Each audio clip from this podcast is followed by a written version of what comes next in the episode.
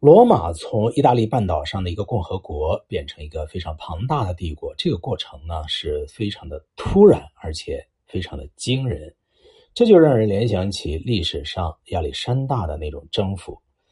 确实，马其顿和罗马呢都有一些共同的基本因素，可以用来解释他们的这种急剧扩张。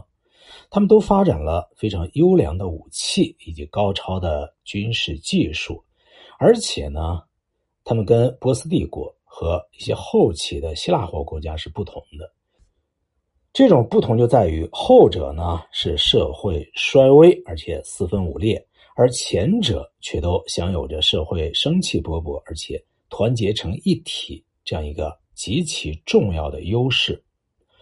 当时罗马的劲敌是迦太基，最初呢是建于。公元前八百五十年的腓尼基人的殖民地，因为它几乎垄断了地中海西部的中转贸易，所以呢就逐渐的变得富强起来。它依仗着活动范围广阔的舰队和雇佣军，控制了非洲的西北部、西班牙南部、萨丁、科西嘉和西西里岛的西部。最初啊，罗马和迦太基之间。可以说是井水不犯河水啊，他们之间没有任何的直接冲突，原因也很简单，一个是陆上强国，而另一个呢是海上强国。但是当罗马人征服意大利南部的时候，冲突发生了。西西里岛距离罗马人新近获得殖民地非常近，而迦太基对于西西里岛的影响又日渐增长。这就使得罗马人深深的感到了忧虑。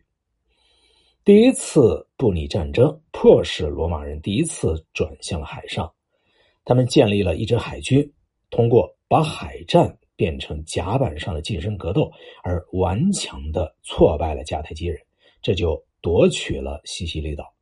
这个时候，可以说两大强国之间的殊死斗争已经是不可避免。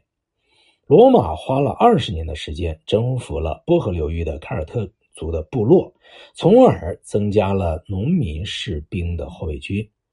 迦太基为了补偿西西里岛的丧失，就加强了对于西班牙的控制。以西班牙为基地，迦太基伟大的战略家汉尼拔于公元前二百一十八年率军翻越了阿尔卑斯山，并且大胆的入侵了意大利。从而开始了第二次布匿战争。他在一次又一次的战役当中，尤其是在伟大的坎尼战役当中，击败了罗马人。可是，罗马同盟军对于罗马的忠诚，使他没有能获得最后的胜利。当罗马军在迦太基附近登陆的时候，所向无敌的汉尼拔奉诏从意大利返回到国内进行驰援。但是呢，在本国终于遭到了失败，罗马又一次耗尽了他的对手。公元前二百零一年，迦太基被迫缔结了合约。按照这个合约呢，迦太基仅仅能够保留一小块本国的领土、城墙和十艘舰只。这十艘舰只啊，仅仅够他驱逐海盗用的。